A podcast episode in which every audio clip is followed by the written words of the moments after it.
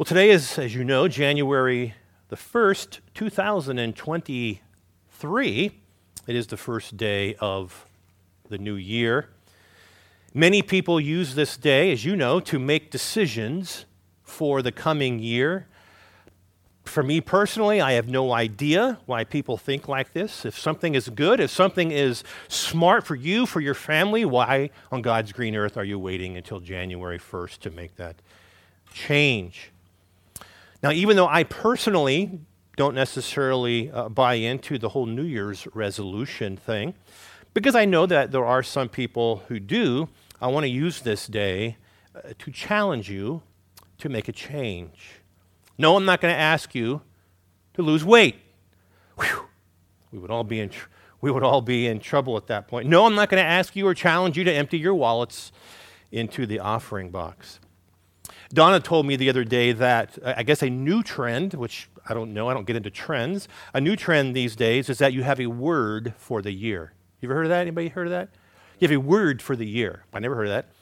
Um, maybe your word is uh, save. Maybe it's like, you know, I got to start saving money this year. I'm going to take out so much out of my paycheck. Uh, maybe for some people, it's, you know, compassion. I need to be compassionate wherever I go, whoever's, you know, those, those things to just challenge you throughout the year. What I'm asking you today is that from here, today, next week, next month, for the rest of your lives, is that you would be discerning. I want you to have discernment.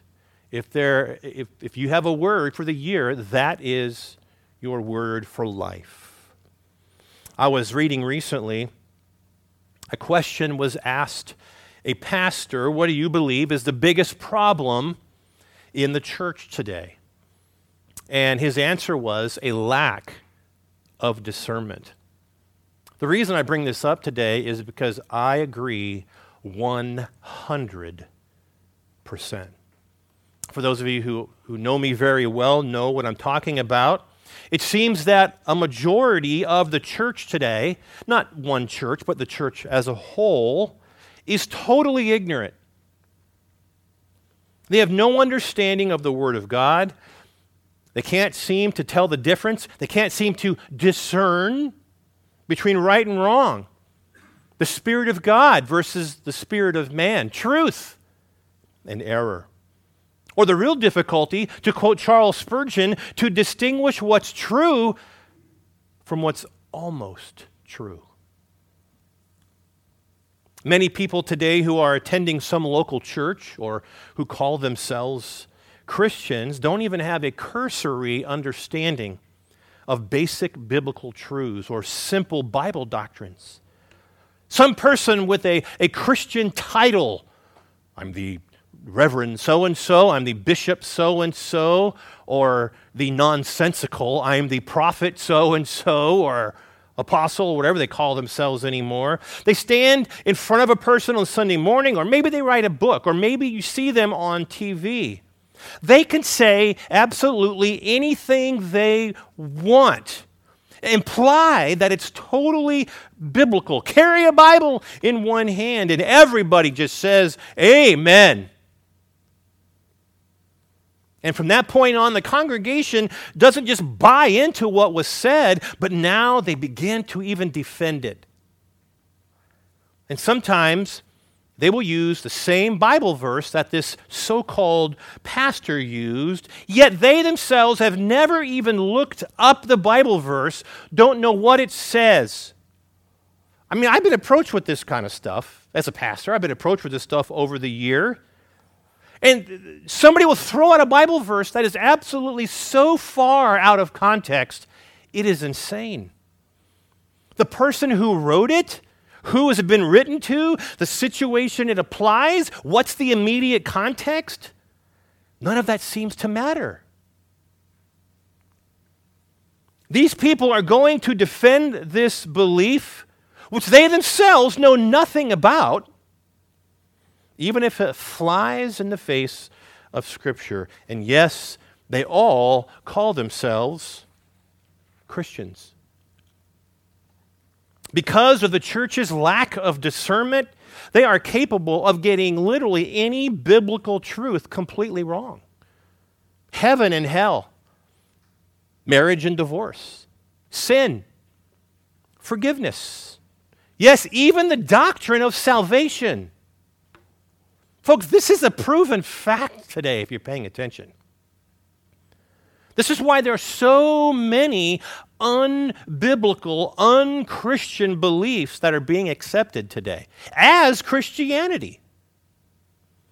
You can define Christianity as, you know, A, and somebody can add B and C and D and E. And because the church is so undiscerning, they still claim it as Christianity.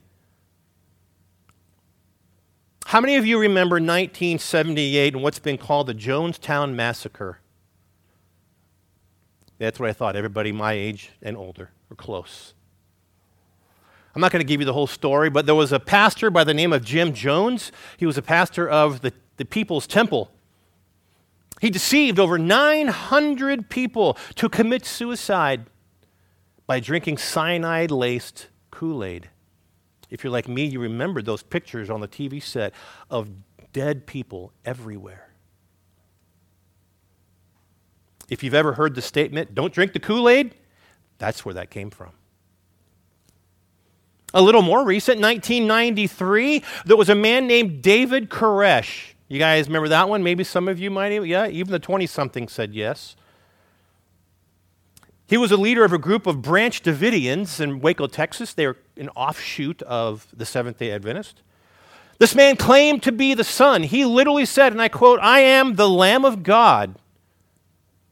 Men, women, and children, and I remember this, who were quoting their Bibles, followed him in death as they stood up to the government. Folks, I personally know, me, I personally know a person whose wife had cancer and was told by the church that God was going to heal her. You just need to believe and you need to pray. There's no medical intervention necessary because that, that wouldn't be trusting in God. Anybody want to guess what happened to his wife? I'll give you a hint. She's dead today. That's here in Lynchburg, by the way. That church is about mm, five minutes from here. Thousands and thousands of people have lost tens of thousands of dollars by donating it to televangelists, expecting some kind of amazing blessing in return. People have moved across the country. They've moved overseas to be a part of this so called ministry, and they found out the hard way it's anything but Christian. Folks, I could spend the entire morning discussing things like this. But all of these are real people who call themselves Christians who thought they were following God. They were listening to their pastor. The church today doesn't seem to have any discernment. I, folks, I cannot tell you how many times I've seen this garbage on Facebook something to the effect of if you believe God is going to give you a blessing, if you believe God has a miracle for you, type amen right now and watch for the next 24 hours. After I finish shaking my head and going, How pathetic, I'll look on the replies, and you know what? I will always find somebody I know. Like, man, I need to have a little conversation with people as if God is obliged. You typed amen, God is obliged. He has to provide something for you now. It's, it's unbelievable. Christians don't seem to know what to run from and what to embrace. They can't tell the difference between a solid Bible teacher and someone that they really need to reject. Why is it that Christians can spot fake news in a heartbeat? They can spot it a mile away. They'll caution all their friends. They'll say, Did you hear this? Did you see that? Because it's utter nonsense. But these are people who've been in the church for 20 years, and they can be deceived by a false teacher at one sitting. One sitting. But they can tell you what fake news is, but they can't tell you what's fake biblically. What, what's the matter with that? It's very sad. All this being said, folks, what is discernment? What does it mean to discern? Thayer's Greek says to see whether a thing be genuine or not. Okay. The Complete Bible Dictionary says it's the notion of proving a thing whether it is worthy or not. Okay. Here's the best secular definition, and honestly, it's probably the best definition. To discern means to recognize small details, accurately telling the difference between similar things, and make intelligent judgments by using such observations. The ability to do this, or the process of doing this, is called discernment. For example, he, they say, only through careful discernment can you tell a genuine artifact from the work of a counterfeiter. Oh, it's perfect. It's perfect. Deuteronomy chapter 32, verse 28, speaking of Israel, it says, They are a nation without sense. There is no discernment in them. Think about that for a second. There is no discernment, which he's saying you have no sense. Psalm 119, 125. He says, I am your servant. Give me discernment so that I may understand your statutes, simply meaning your word. We need discernment, folks. We must have discernment. Proverbs chapter 3 verse 21. My son, preserve sound judgment and discernment. Those things are almost synonymous. Preserve sound judgment and discernment. Do not let them out of your sight. Folks, that sounds to me like it's something we have to have every single day. Do not let them out of your sight. Live by this sound judgment and discernment. One more, Philippians 1 9 and 10. This is Paul obviously writing to the church in Philippi, and he says, This is my prayer for you. That your love may abound more and more in knowledge and depth of insight. Here's why. So that you may be able to discern what is best, and listen, and may be pure and blameless until the day of Christ. If it sounds to me, if you want to mature in Christ, you need to have the capability to discern. Discernment is the ability to think, to judge, to test, to understand, to examine, scrutinize, or determine. There's a word there for everybody. Whatever word clicks in your head, fine. That's what discernment is. You know, as a pastor, it is part of my job is to protect the flock. Okay? The word pastor, poimen, it comes from the Greek word meaning shepherd. That's what it means, shepherd. A shepherd guards, a shepherd watches over, and he protects the flock. And so should a pastor that's why I'm doing what I'm doing now.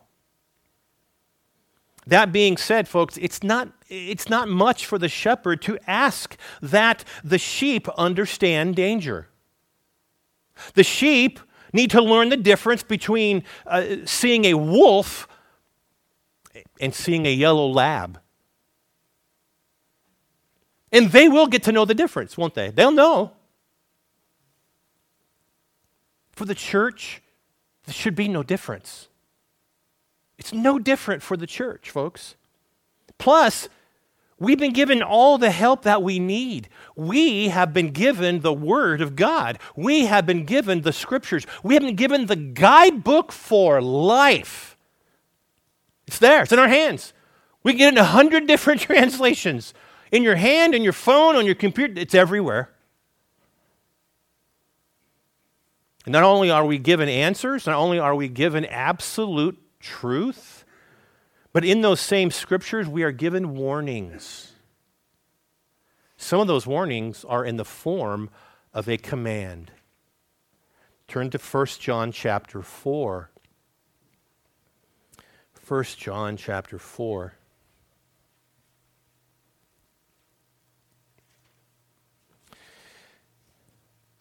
This book, in its entirety, not just chapter 4, but this book in its entirety, is John equipping the church to deal with the false belief system. Many of you know it, it's called Gnosticism. Just like in today's church, folks, many had a lack of discernment. And therefore, these false teachers were able to just simply waltz their way right into the church with these erroneous doctrines. And sadly, they were having an effect on the church. Now, as far as the church knew, these were just other Christians. They just came in to worship with us, right?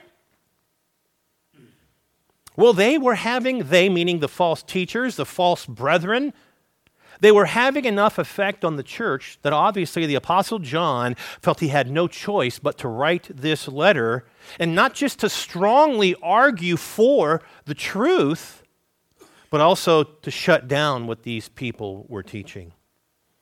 And he also, if you remember, I think Dave, you taught on this a few years ago. He also, in so many words, strongly urged the church that just because someone says, I'm a Christian, doesn't mean they are. I'm getting a little preachy today, sorry. Just because someone raises their I'm a Christian. You know those little stickers on people used to put it here? Hi, my name is, I'm a Christian. It doesn't mean anything, folks. It doesn't mean they are. And it certainly doesn't mean that what they're going to teach is absolutely true. One must know the truth and then be able to test their teaching by it. Don't just say, oh, they claim to be a Christian, therefore it's, it's obviously going to be true. Well, you're gullible. Years ago, we had a woman right here in Discover Church who said in front of everyone if a person uh, claims to speak for God, thus, you know, prophesying, if they say, God told me, she said the first thing we're to do is accept it and believe it. That ain't the first thing that I think of when somebody tells me that. But that's what she said. Also, years ago, we had a couple of men I've told you this before, walk into the church. They stayed for the church service, but they began to tell people that we still need to be celebrating the Jewish festivals, Christian or not. Not too long ago, we had a woman come and she stayed here at Discover for a, a little bit, and she maintained that Christians are still under the Mosaic law. Now, if I would have let her talk, which I did not, I really wonder if she would have convinced anybody. If I'd have let any of these people talk, I really wonder if anybody here would have been convinced. I would love to have been to say as a proud pastor, not in this church, but I wonder. The bottom line is that the church needs to develop spiritual discernment in order to protect themselves from others and others from deception. And I gave those examples because those are people who walked right in our doors and sat right next to you on a Sunday morning. People just usually go, oh, hey, great, nice to meet you. And then we just assume, boom. I mean, we don't want to assume the worst in people, obviously, but you need to be discerning. I want you to look with me at chapter 4, verse 1. Now, John is going to get very, he's going to get into a very specific doctrine with these people. But verse 1, which is all we're going to look at, verse 1 can be applied to any of them. What does it say? Dear friends, listen.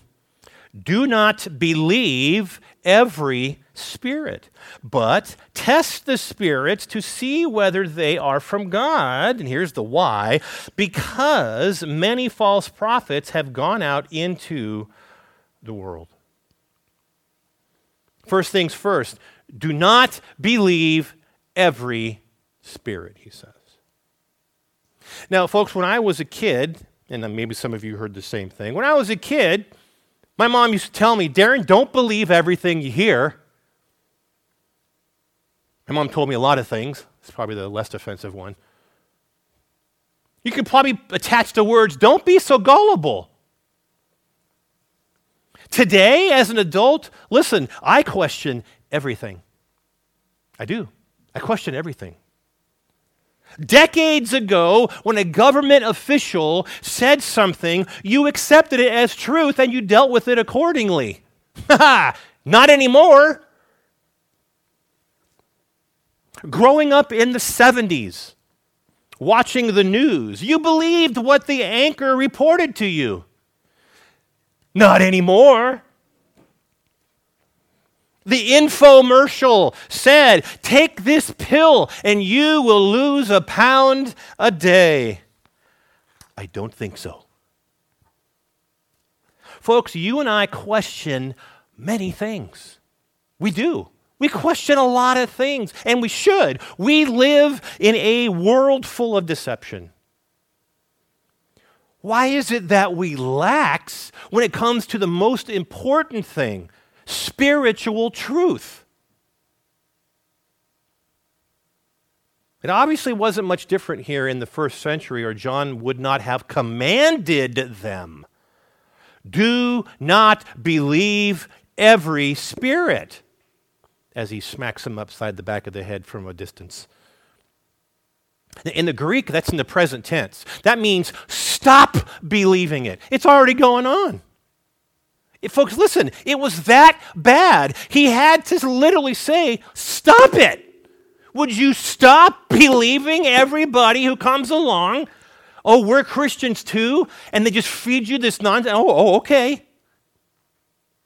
He said, Stop it. I hate to, hate to say it this way, but just like them, many in church, the church today are suckers. They're being duped by spiritual con artists because, you guessed it, they're not discerning. Folks, remember what I said just a few minutes ago what it means to discern. I'm going to say it again. It is the ability to think, to judge, to test, to examine scrutinize.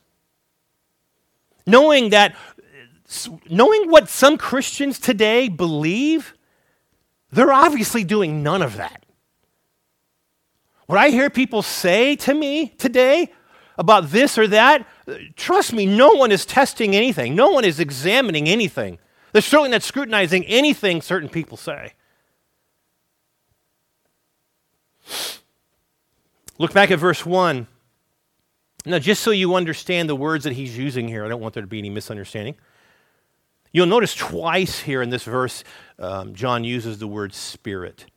Okay, but I want you to understand that he's applying that term to the false prophet. Okay, look at verse 1. Dear friends, do not believe every what? Spirit. But test the spirits. Why? What does he say? Because many false prophets have gone out in the world. You see that? He says spirit and spirit. Why? Because of false prophets. The spirit, if you will, that he's talking about here is who is influencing or who is behind the false prophet. In this case, it would be simply demonic. Okay? To quote Kenneth Wuest, he says, Paul finds the source of false doctrine in demons who motivate the false teachers to advocate heresy. It's kind of like you say, our, our battle is not against flesh and blood, right? We know that, right? It's against, it's against the angels, principalities, and powers, and so forth. Same thing here. We're not, we're not necessarily battling the, the teacher, it's the demon behind it. It's, it's the spirit of that person behind it. That's why he says, do not, do not follow the spirit, but he calls them false prophets. We could just look at it and say, listen to what the false prophets say. Think of, think of 1 Timothy chapter 4, verse 1. This is a good example. 1 Timothy 4, 1. It says this. It says the Spirit, and this is the Holy Spirit. The Holy Spirit clearly says that in latter times, some will abandon the faith. Now listen, folks. And they will follow deceiving spirits and things taught by demons. Now listen. spirits and demons don't waltz in the door of the church, but people do. Do you understand what I'm getting at? It's who or what's behind them. Who is influencing them? Who are they speaking for? They're not speaking for God. I hope that makes it a little clearer. So, therefore, he says, stop believing every spirit, but what? He says, test them. Test them. Test the spirits to see whether they are from God. That doesn't that's not deep and theological. It's not something they're going, wow, Darren, you're really stretching it there. Test the spirits to see whether they are from God. Test the words that are coming out of the mouth of people, false teachers, whatnot, to see if what they're saying is from God. 1 Thessalonians 5:21, it's really the same context. It's speaking of prophecies, right? What people claim to say on God's behalf. Paul says, test everything.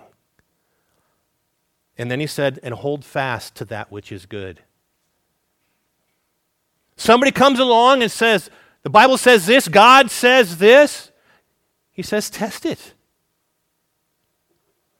Interesting, that word test there, it's actually translated to discern in Philippians 1:10. Okay? Same word I've been talking about. It's also in the present tense, which simply means keep on testing the spirits. Continue to test the spirits to see whether they are from God. Keep doing it. Don't stop doing it. Folks, false teachers aren't going away. If anything, there's more of them today, right? Never stop testing what you hear, is what he's saying. Well, Darren, I, I did what you said and I tested the last four people and they were sound. Great. Doesn't mean number five is going to come in rock solid either. Do it for the rest of your lives because there's only going to be an increasing amount of false teaching. And you know why that is? Because the church is undiscerning. They know that. They say, suckers written across their head. I can get away with anything. Just go teach it. People will believe it. How many of you remember the Bereans? Yes, a few of you. Acts 17, verse 11. It's a really a simple verse, but it's profound. But the Bereans were of more noble character than the Thessalonians. Who doesn't want to be of more noble character? But he tells us why are they of more noble character? He says because they received Paul's message with great eagerness. That's a good thing. Are you eager to hear the word of God? Do you want to? But listen to this. They received it. And then it says they examined the scriptures every day to see if what Paul said was true. Wow. Think about that just for a second. You have the Apostle Paul Everybody knew the Apostle Paul. Everybody heard of the Apostle Paul. Paul comes in there teaching, and there, Paul is going to be here tonight in the Colosseum at 7 p.m., and everybody flocked to hear what he had to say. Dude, that's the Apostle Paul. And then they spent the next day checking the scriptures out. Let me see if what he said was true. Let's, what does your translation say? That's what they did. Not a bad idea, right? Yeah, exactly. Now, kind of as I just said, how do we test? Right? What do we test with? Well, if you want to know if something is false, if you want to know if something is errant, the standard must be what? The truth. Right? Must be the truth. We all, we all have heard the stories over the time, but you know, for the bankers, if, to know if, let's just say, a $20 bill is counterfeit, what do they do? They look at a real one. They look at the true $20 bill. See? If we want to know if something is errant, false, we need to first know what the truth is. Well, in John 17 17, Jesus said, God's word is truth. In Psalm 119, verse 160, all your words are true. John chapter 8, verse 31 and 32. If you abide in my word, you will know what? The truth. And there's more, but I'll stop there. Folks, listen to me. Do not test something through your ignorant friend. Don't call your buddy, your girlfriend, hey, I heard this guy last night. This is what he said. What do you think? For all you know, she's just going to like him because he has a man bun. Something stupid. Oh, I think that sounds really cool. That's oh, I like the way he said that. Who cares? Don't throw something by your ignorant friend to find the truth. Don't test it by a book of your favorite author. That's not who we seek truth from. Many of you know 2 Timothy 3 16 and 17. Right? All scripture is God breathed, right? Inspired by God. Scripture, he says, the Bible. He says it's useful for teaching, but then what does he say? It's, the Bible is useful for rebuking and correcting. Yep, you heard it right, folks. The Bible is useful for that. And you know why? Because Scripture is true. Scripture is what the basis is. That's the standard. It rebukes and it corrects. It doesn't get corrected because it's true. If someone teaches something that contradicts Scripture, and I mean Scripture in context, what they are saying is not of God. I don't care if they have a Bible in their hand. I don't care how popular they are. I don't care how cool they look up on the stage or the pulpit. People cherry pick scripture to try to make some kind of point. And these people have no problem ripping a text out of its context and giving it a different meaning.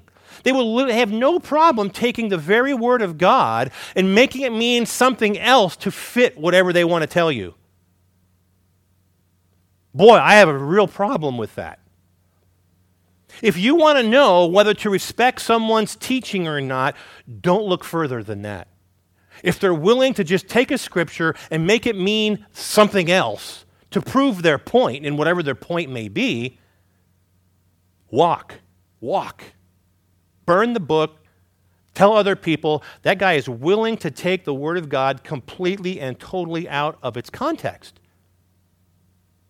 It's like he's telling God, Yeah, I know you meant this, but I don't want to use it for that. I'm just going to use it for something else. You would hate if somebody did that to you. You stood in front of your boss. Well, so and so said you did this yesterday after work. I, yes, I said that. That's not the context it was taken in. Well, you said it, blah, blah, blah. You'd go, Whoa, wait, wait a second. You'd be, fr- you'd be fried. But yet, it's okay to do that to God's word? No, it's not. Remember Ephesians 6, verse 17. It's the armor of God. Somebody's going to be teaching on that fairly soon, I think.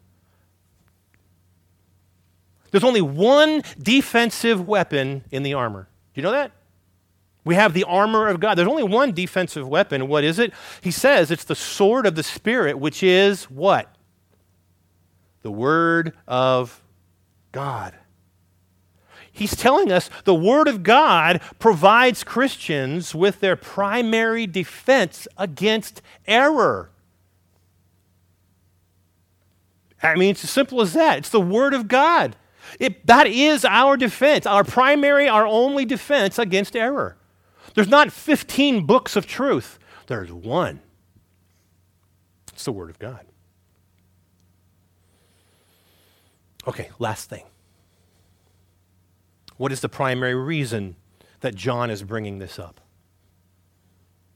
The church is told here to be discerning. We're told to test what we hear because, he says, many false teachers have gone out into the world.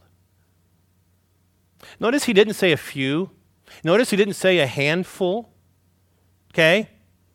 He didn't just say, well, you know, we're just talking about the ones who we're, you know, we're dealing with here in my letter. No, he said many, many, many, many. And then he said they're everywhere. What did he say? They've gone out into the world. Many false teachers. I believe God's word is true. So when it says words like a few or many, I take that to mean a few or many. I don't know the exact number, but, that, but I, I get the hint. I get what he's saying. There are lots of false teachers out in this world.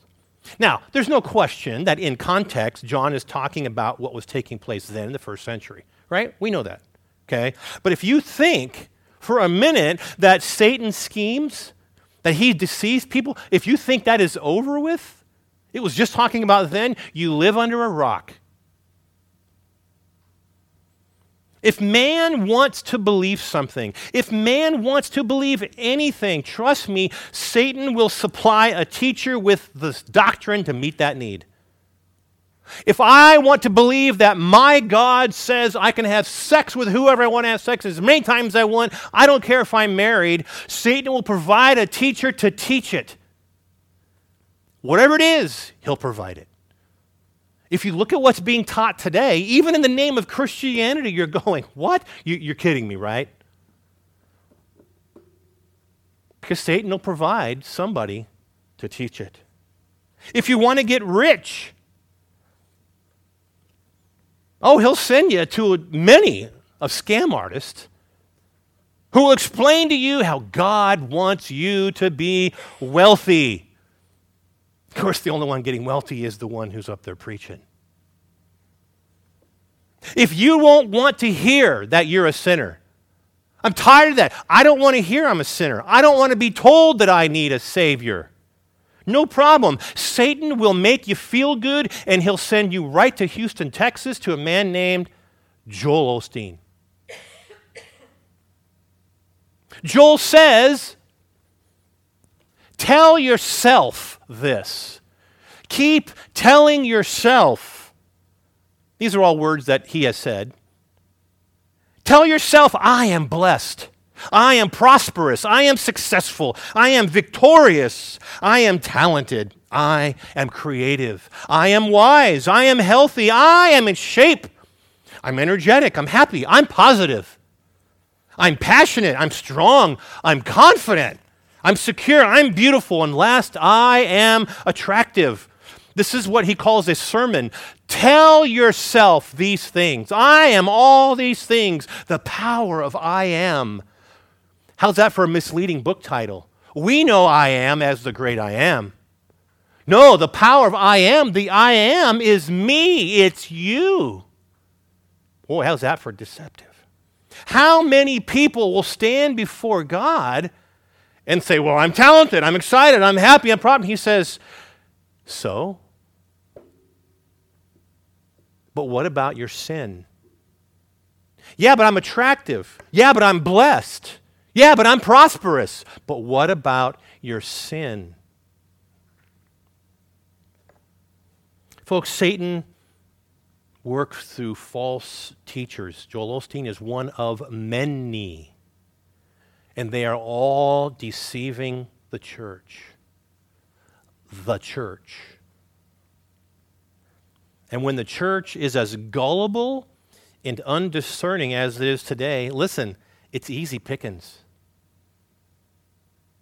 It's not surprising to me when I find another person on, on TV that I've never heard of who's up there preaching the prosperity gospel. It's not surprising to me. You know why? Because he sits there and goes, Man, these Christians are body as undiscerning, as gullible as it gets. This guy has made multi millions and millions and millions of dollars. And these Christians just keep flocking to him. I'm going to do the same thing. And that's exactly what you see. I'm not surprised there's not more people. They just go up there and let it rip, and here they come. People just come on in. Here, take my money. I believe whatever it is you say.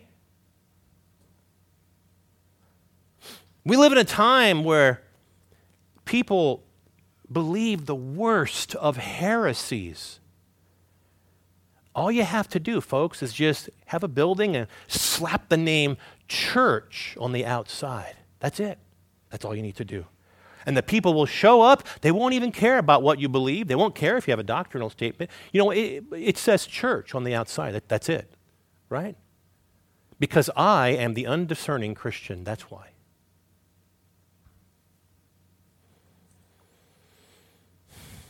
The easiest way to dupe the undiscerning church is to give just enough of the truth so that people stick around and then pack it with a lie.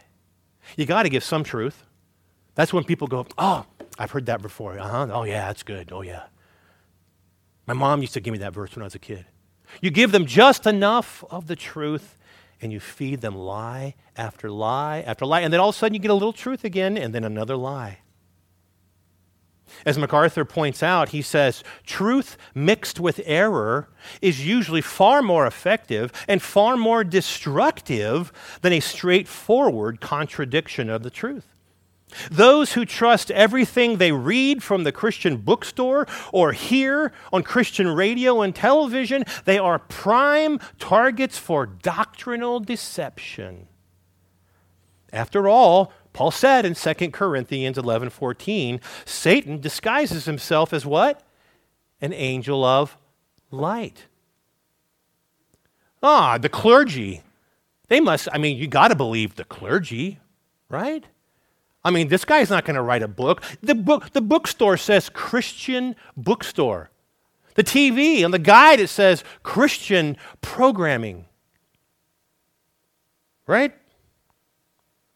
Well, of course, Satan's going to disguise himself as one of them because people just go, oh, it's Christian.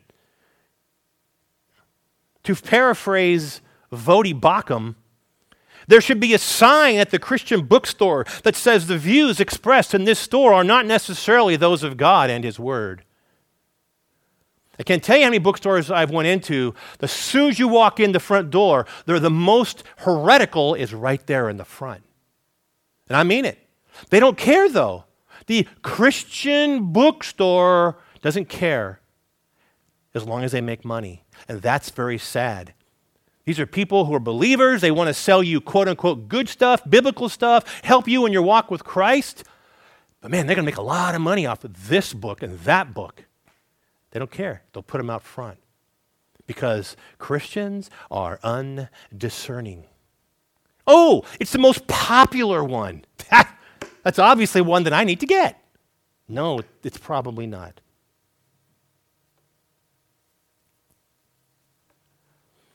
to continue my quote, and I will close with this. Satan does not always wage war openly against the gospel. He's much more likely to attack the church by infiltrating her walls with subtle error. He uses the Trojan horse scheme by placing his false teachers in the church where they can secretly introduce destructive heresies, 2 Peter 2 1.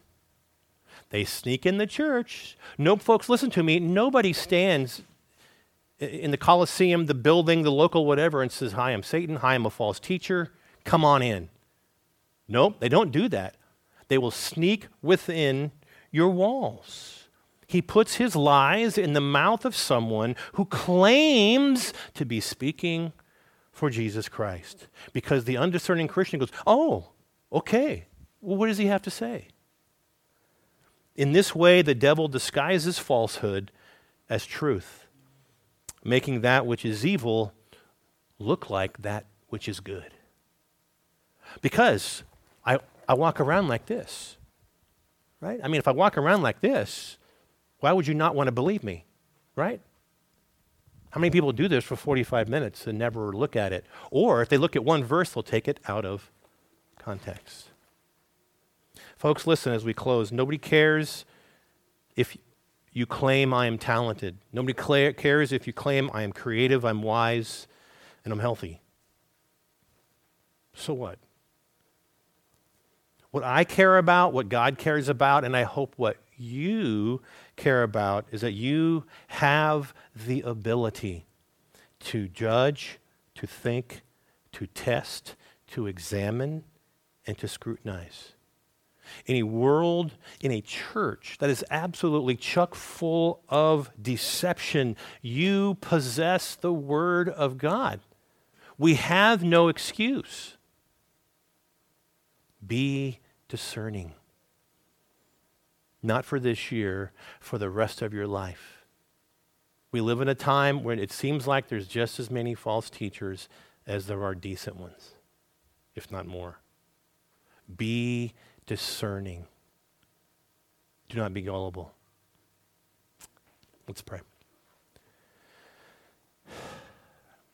Lord, we thank you that we were able to have this time today. I pray, Lord, that this would be a challenge to us all. Lord, this kind of stuff has been going on for a long time. Even in the very first century, 2,000 years ago when this was written, people were already flocking into the churches, deceiving others. The Judaizers, the Gnostics, and as we go on throughout the first couple centuries, all the, the many minions of heresies, Arianism, and so forth, which caused the church to start to have councils. Nicaea, for example. It's been going on for years, but Lord, Christians just buy into it because they're so ignorant. Many people don't even know what salvation is. They have no understanding. The church just gets married and divorced like it's going out of style, like it doesn't mean anything and yet you have given us clear truth in your word. What is sin? People don't seem to care what sin is or don't even know what sin is. They think, oh, it's fine, other Christians do it. God, help us to be able to discern, to test, to examine, to scrutinize things. Help us, Lord, to unfortunately, but yet not believe everything we hear. Lord, for me too. If people want to test me, be my guest. They tested the Apostle Paul, they can certainly test me. God, give us clarity.